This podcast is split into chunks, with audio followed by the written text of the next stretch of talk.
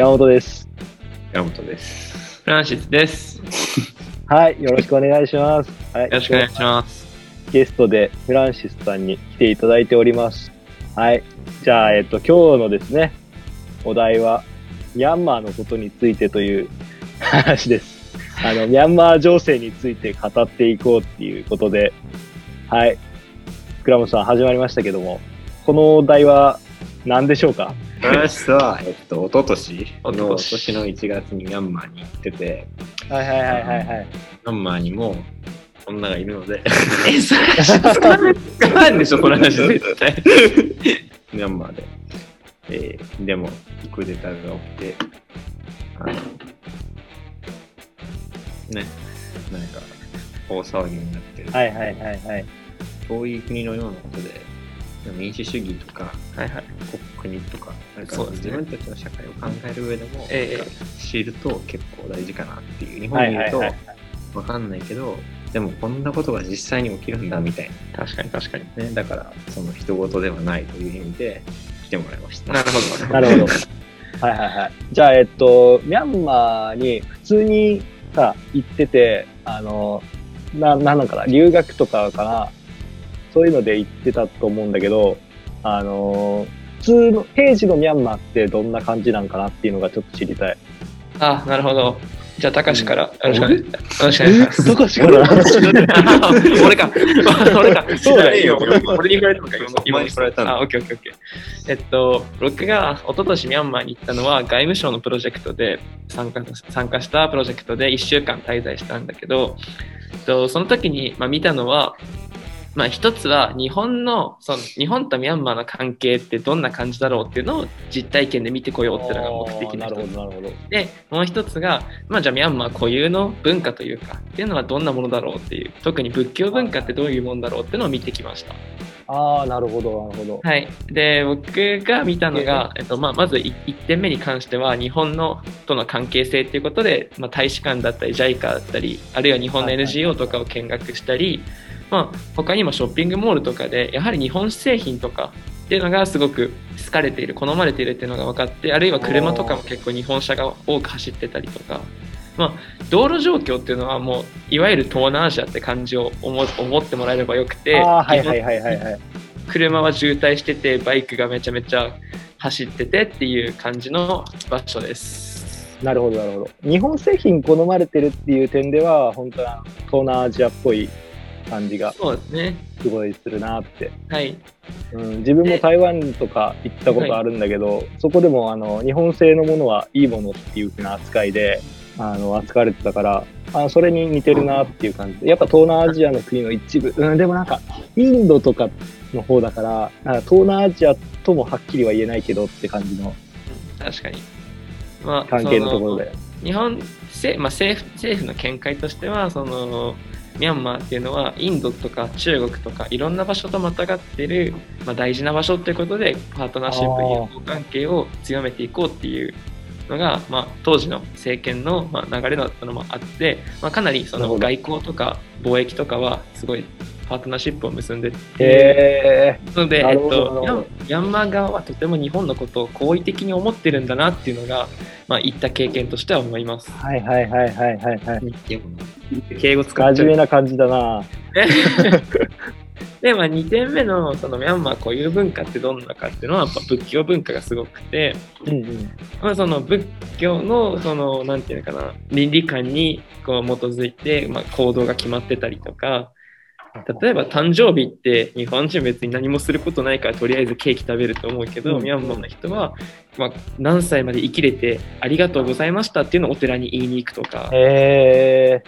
ー、でそのお寺がめっちゃすごく仏像とか金色金箔で貼られてるけど、それは基本的にそのお寺への寄進というか募金というか、それがとってもで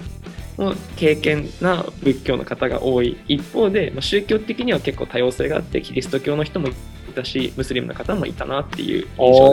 です。あ、でもちゃんと多様性は認めてるっていうところ。多様性は認めてます。ああ、なるほどなるほどっていうのが公式見解公式公式には公式には公式、うん、オフィシャルには多様性もねちゃんとあるよっていう、まあ、まあ、もちろんあの日本人の方からしたらまあ、馴染み深い問題としてはロヒンギャの問題とか、うんうん、いろいろその、まあ、今本当に多様性って認めてるのっていうのは実際まだ訴状に上がってる問題かなっていうのが個人、うんまあ、僕の個人的には思ってるところです。なるほどなるほど。なんか魂沈黙してんね。俺なんか俺は沈黙してるなと思って今日喋んないね。だからこいつに喋らせれば俺が喋らなくて済むなって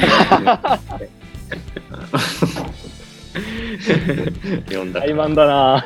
めちゃくちゃ大変だから。東南アジアの国ってなんかこう敬虔な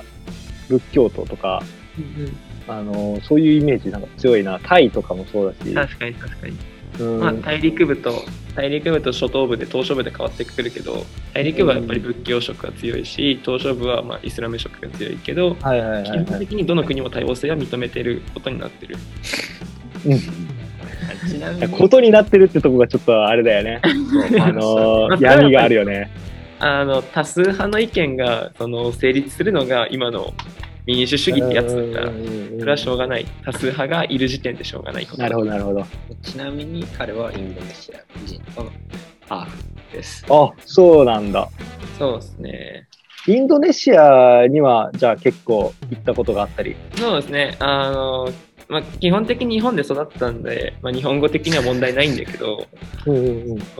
インドネシアにはまあ何回か行ったことある程度ですけど、実家に帰ったことがあるみたいな。インドネシアってそもそもどういう感じの国って表現できるか、あそっちから先にやっぱ言うべきだったね。インドネシアはその、まあ、例に上がってるように、まあ、ムスリムが多数を占めてる国で多様性がすごくあってかといって島ごとに昔は王国があったぐらいなんですけど、まあ、今は一応一つの国として多様性の中の統一っていうのを目指してる国で、あんまり専門なこと言い過ぎてもしょうがないしなまああのー、いろんな課題を抱えていながらもやっぱり アセアン のリーダーとしての、まあ、頑張りを見せてる国かなっていうふうに思ってます。ああ、なるほど。なんかすごいたくさん言語が生まれてて昔、うんうん、でたくさん民族があってっていうイメージが強いかなって、ね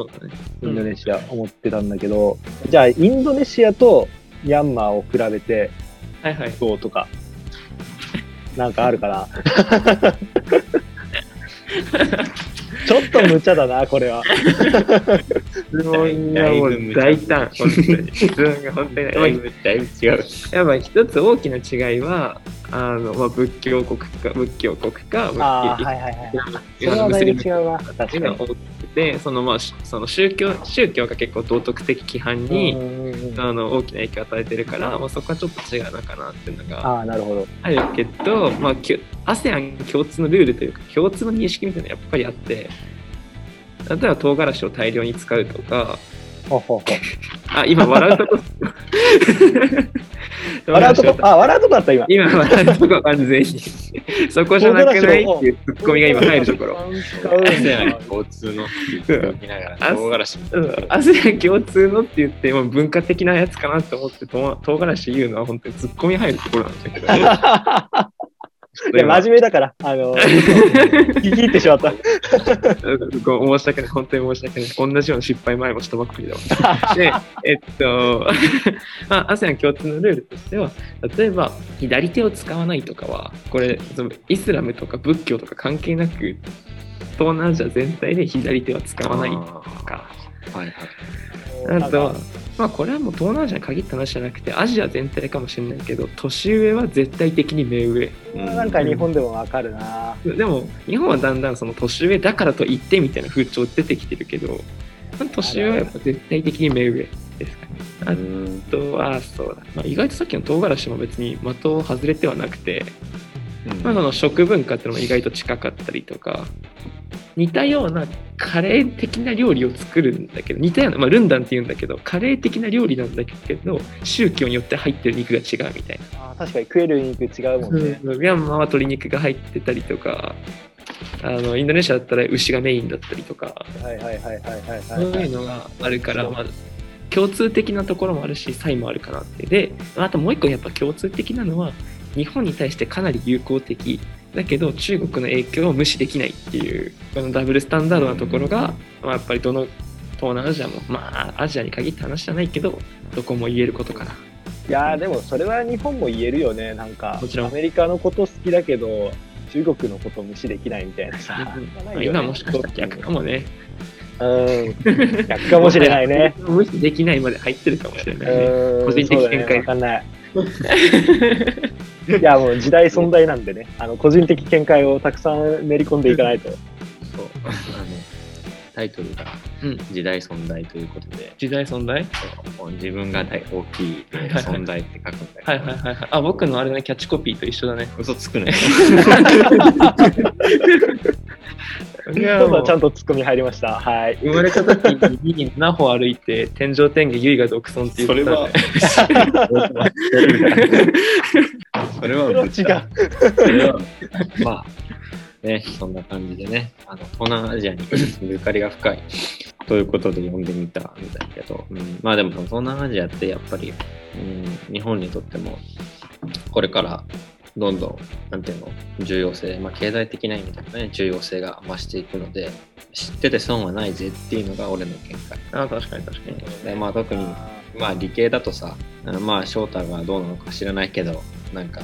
インフラとかもの輸出とかっていうのをもっとこうバンバンやるのかな。やるよね。やるでしょうね。やるでしょうねっていうことになってくるんで や, やっぱりこれからにせんまあにじゅうねんだいさんじゅうねんだいっていうと考えると、東南アジアに興味を持つっていうのはなんだろう非常にプラクティカルな、ねうん、意味でも有意義有意義だなっていうふうには思ってるのと、うん、いうことで、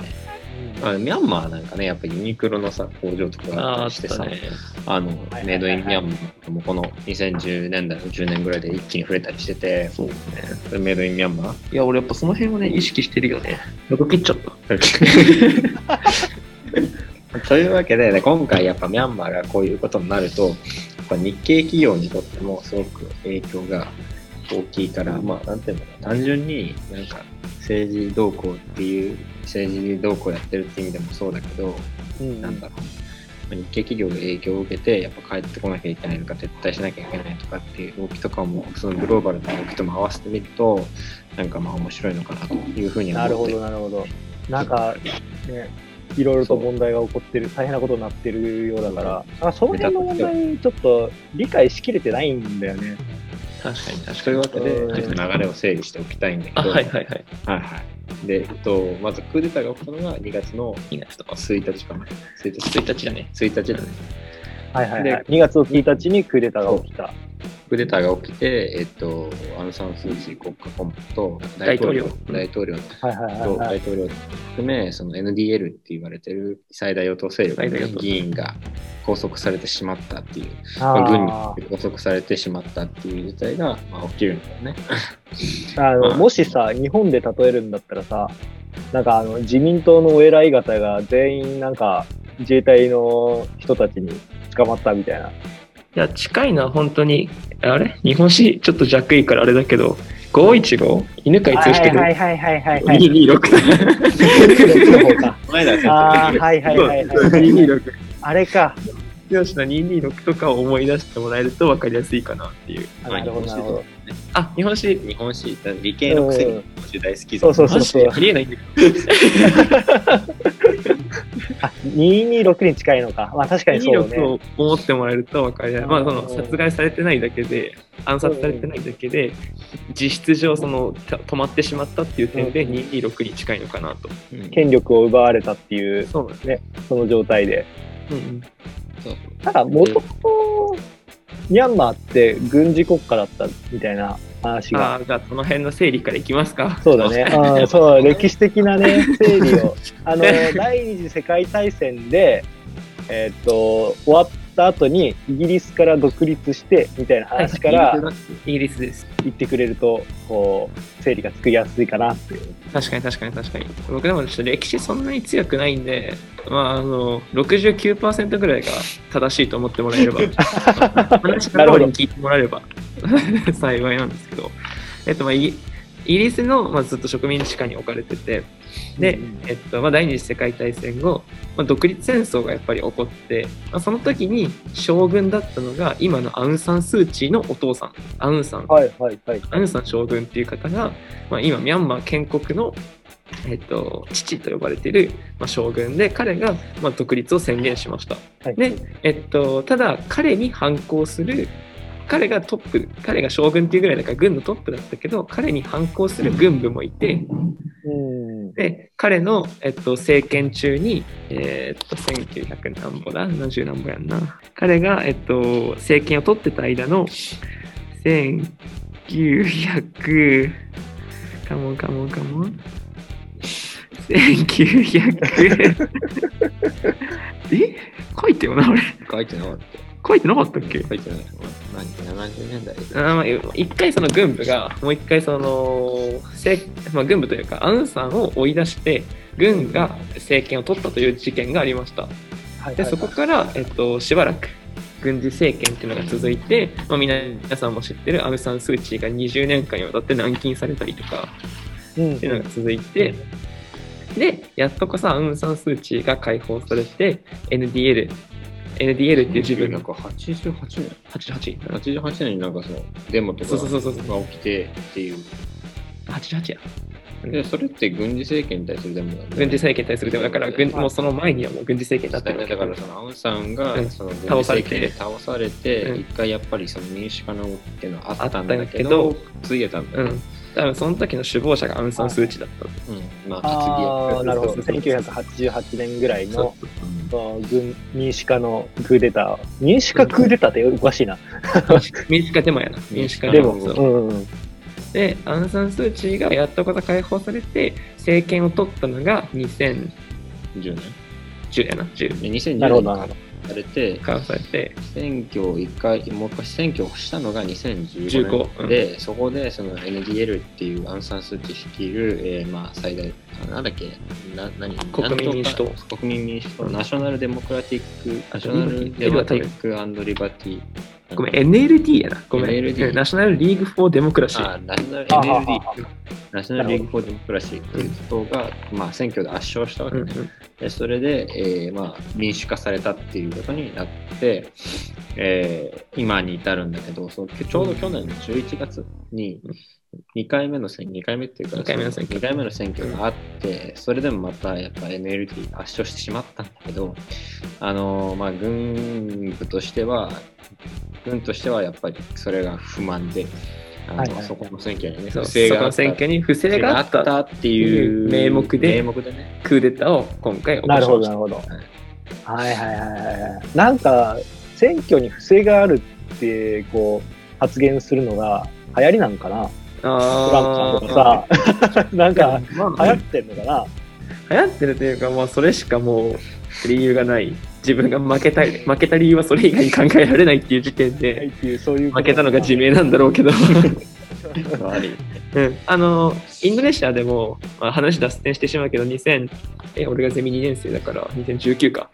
にせんじゅうきゅうのしがつに選大統領選挙があって、はいはい、その時も不正選挙があったっていう裁判が起こったし、えー、全然不正なんかなくて結局今大統領は現行の大統領なんだけどなるほどなるほど大ブームじゃんなんかもう不正選挙疑惑、うん、それしか多分手段がないんだと思う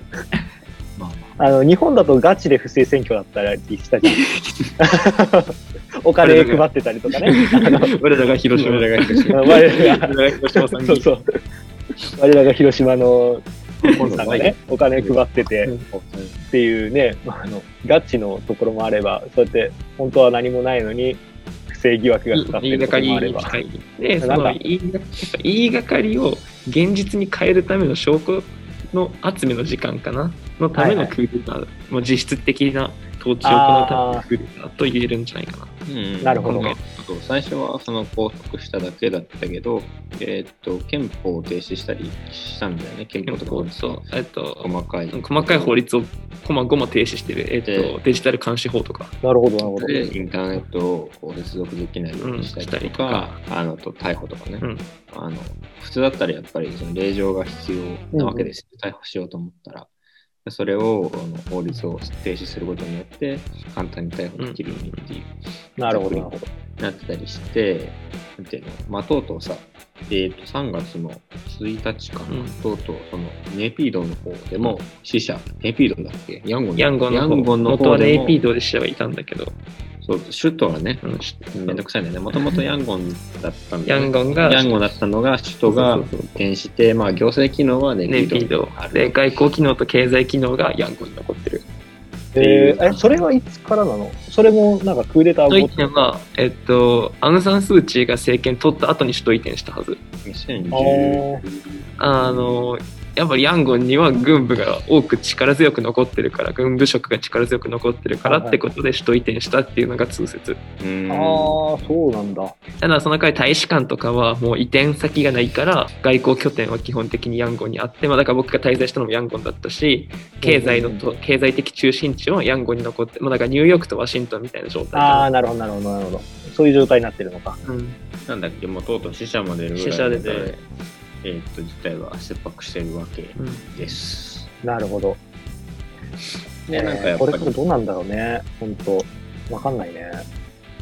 いや、なんかでもやっぱ面白いなと思うのは、やっぱ行動を起こすんだなっていうところで。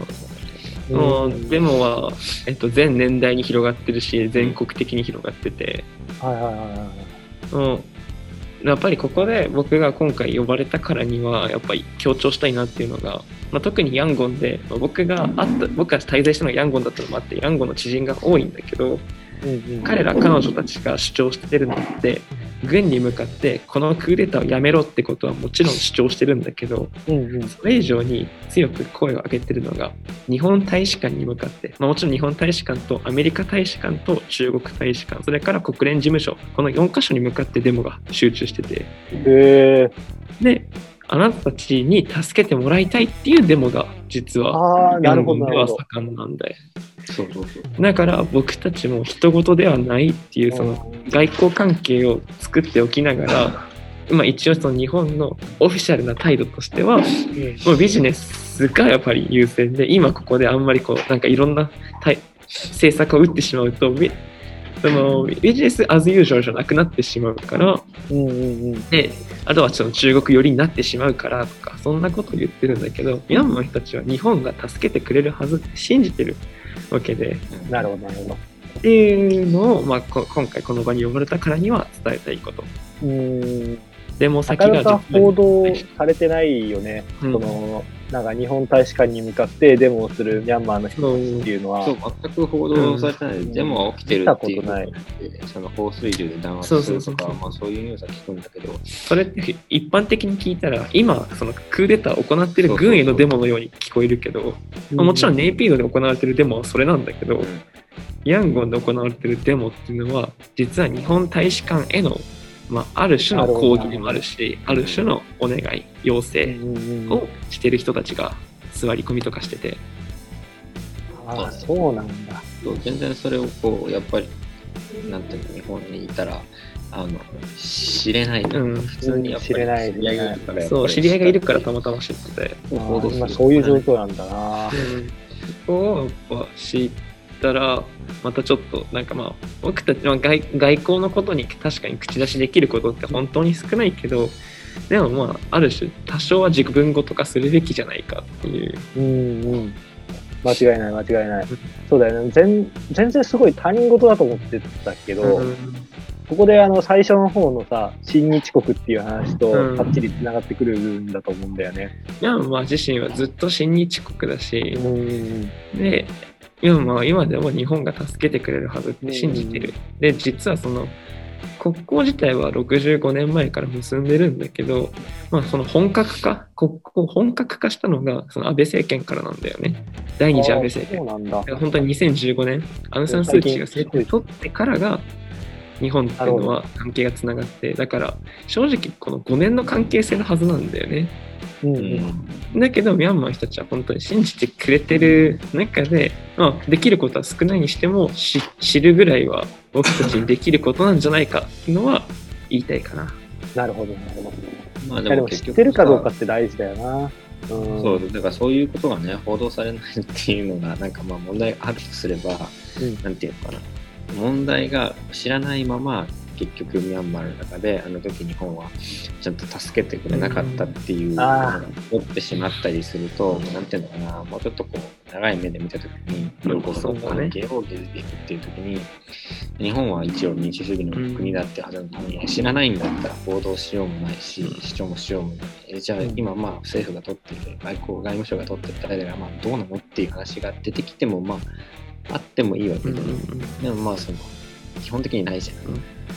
そうそういうことだよね。だからそういうふうに話、訴状に上がってこないっていうことがはちょっと問題視した方がいいかなっていうふうには思う。ああ、ね、なるほどね。でそれをどう、どういう立場を取るか、どういう態度を取るかっていうのは、まあそれはまた全然別の話ですけど、うん、まあそういう知り知った方がいいっていうのはまあそういう意味で、まあ単純にまあ個々人が知るっていう意味でもそうだし、なんだろうな、やっぱ一人を多くの人が国全体ニュースとして知るっていうこともあってしかるべきなんじゃないのという大提起ですね。はい、まあ自分が多分友達がいるからとかってのは あ, あるんだけど、やっぱりその僕が結構信じてるのは経済的な関係性よりも文化的なつながりとか人間的なつながりっていう方を実は結構推してて、だからこそミャンマーってのは日本に助けを求めるというか、僕たちは同じアジア人っていうこともあるのかなっていうのは思うから、知ることから始めていきたいなっていう、それを、うん、こういう場でだからその、まあ、一番はデモっていうのが起こってて、それに対する死傷者も出てて、でもその、その起こってるそのデモっていうのは軍に対してのデモではなくて、日本大使館に向けてのデモもあるんだよっていうのを今回強調したい。これが親日国ミャンマーに対して日本はじゃあどのように日面関係を築いていくのかっていうのをテーマに挙げて、一旦山本君にパスしたい。なるほど、なるほど。あの一個気になったのは、やっぱりなんでミャンマーってそんなにやっぱ軍事政権嫌なの？ああ、えっと、ああ確かに、あの、まあ、うまくいく場合ってレアなんだよ。開発独独裁がうまくいく場合って。ああ、そっか。ミャンマーの軍事政権ってやっぱどっちかっていうと開発独裁色が強い政権だった。いや、む, むしろ逆に逆開発独裁ですらなかった。ですらなかった。うん、そうスハルトみたく、あ、インドネシアのねだいに代大統領スハルトっていうんだけど、独裁を敷いた代わりに、えっと、ジーディーピー の伸びが年 じゅっパーセント だったんよ。じゃあもっとか年 じゅうごパーセント とかかな。はいはいはいはい、で ごねんかごねん計画ってのやってって、ものすごい経済が伸ばして、なるほど、だから独裁は嫌だったけど経済伸びてるから今は耐えるしかないっていうのが、まあ、国民的な感情で、でだんだんその富がこんなに ジーディーピー 成長したのに、その富がだんだんスハルト周りに回っちゃってるから、スハルト政権ってのは倒されたっていう経緯がインドネシアでもあって、はいはいはいはい、でミャンマーの場合は僕が知る限りね、これは僕ミャンマー人じゃないから僕が知る限りなんだけど、その独裁の間に経済的利益がそんなになかった。なるほど。と聞いています。ああ、もしだから国民として関係っていうんだったら、そうそうそう。例えば僕は民、ね、そう民主主義が絶対的な正義だと、正解正義だとは思わないけど、うんうん、例えば中国で。香港は民主主義を求めてるのはそっちの方が自分たちに利益があるからだし、中国の人たちも、まあ、受け入れてる、中国の体制っていうのを受け入れてる人っていうのがいて、それはやっぱり中国の体制が独裁的であったとしても、それが自分たちの利益が還元されてるから、そうだね、うんうん、いうのを思うと、じゃあ、えっと、ミャンマーの人が今嫌がってるのはもちろん死傷者も出てるくらい利益がないからっていうのはでかいと思う。政権からまあろくなことがないっていう記憶がある、そうそうそう、記憶があるから、もしだからミャンマーの軍事政権がスハルト政権時代のように開発独裁をしっかりできたなら、まあそれだったらそもそも選挙をやったところでなんていうの、勝ってたんだよ。エヌエルディー が圧勝しなかったかもしれないとか、うん、まあそういう話になるわけだね。確かに確かに、あ、だってあいつらの頃うまくいきよったもんなっていう記憶があるもんね。まあ、この エヌエルディー の圧勝ってのも意外とちょっと落とし穴で、憲法ではよんぶんのさんとよんぶんのいちに議席が分かれてて、うん、よんぶんのいちは絶対に軍部の議席って決まってるんだよね。あー、なるほど。固定で決まってて、で、えっと、残りのよんぶんのさんの議席をめぐって民主民主的な選挙が行われて、そこの中で圧勝しただけに過ぎなくて にじゅうごパーセント は絶対軍部の意見という調停があるから、実はあの投票率 ななじゅっパーセント だっけ、うん、だから ななじゅうごパーセント の ななじゅっパーセント を エヌエルディー が取ったっていう状態で、はいはいはいはいはい、だから半分ぐらいだ、国の過半数ちょっとしか実は行ってないっていう落とし穴もあったりする、この選挙制度の。だから民主では得てるんだけど、そうそうそう、結局国政の決定権は実は薄い。統治制度上やっぱりこうそんなに力があるわけではない、うん、そうそうそう、実は薄い。へー、だから実はそもそも民主的な選挙じゃなかったくないっていう、そもそも民主主義じゃなかったくないっていう問題提起を実はできるんだけど、この憲法の改定のためにはよんぶんのさん以上の賛成が必要なんよ。はいはいはいはい。軍部がよんぶんのいち持ってる時点でこの憲法変わらんくないっていう。そうだね。ああ、変わらないわ。すごいねそれ。まあ、ありか。っていうのをこれこれもでもそれはさ、日本のさ憲法がさ変えられないっていうのもさ、うん、まあ文武じゃないけどさ、原理的にはさ戦後ずっとごじゅうごねん体制以降だったわけだ。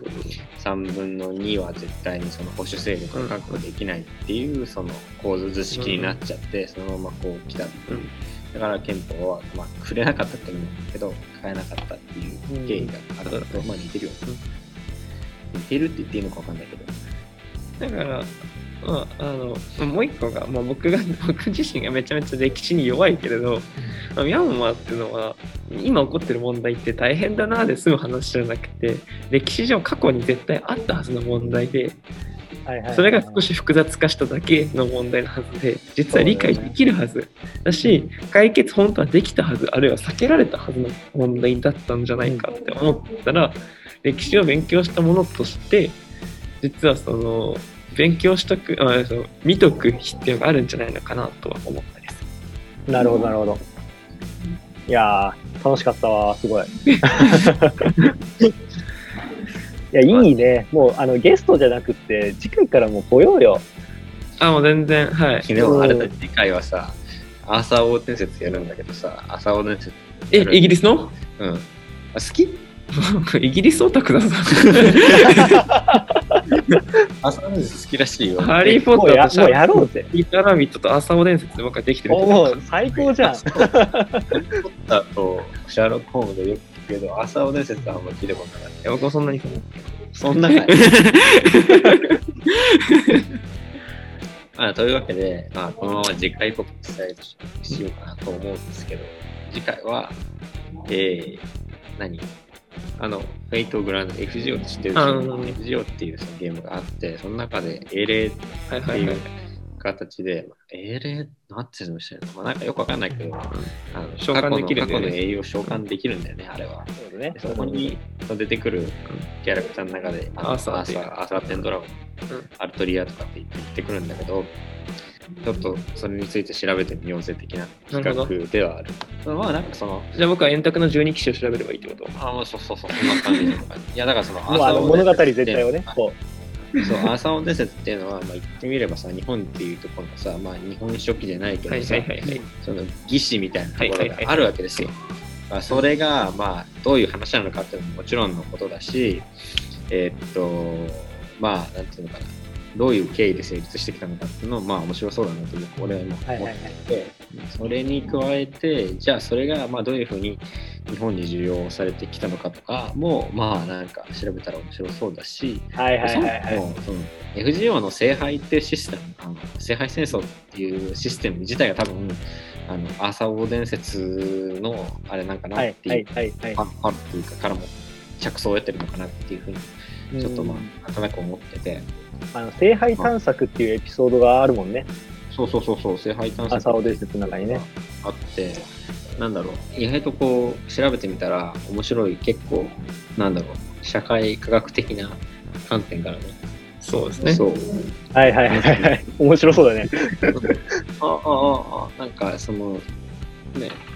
これはだからその現実の話を、これはアーサー王伝説で言ったらこうだよねみたいな話ができてしまうみたいな。なるほどなるほど。ことはありえるし、わかりやすいキャラクター作りされてるしね。そうそうそうそう。もうちょっとも、まあどっちかっていうと、うーん、まあそれでなんかこうエフジー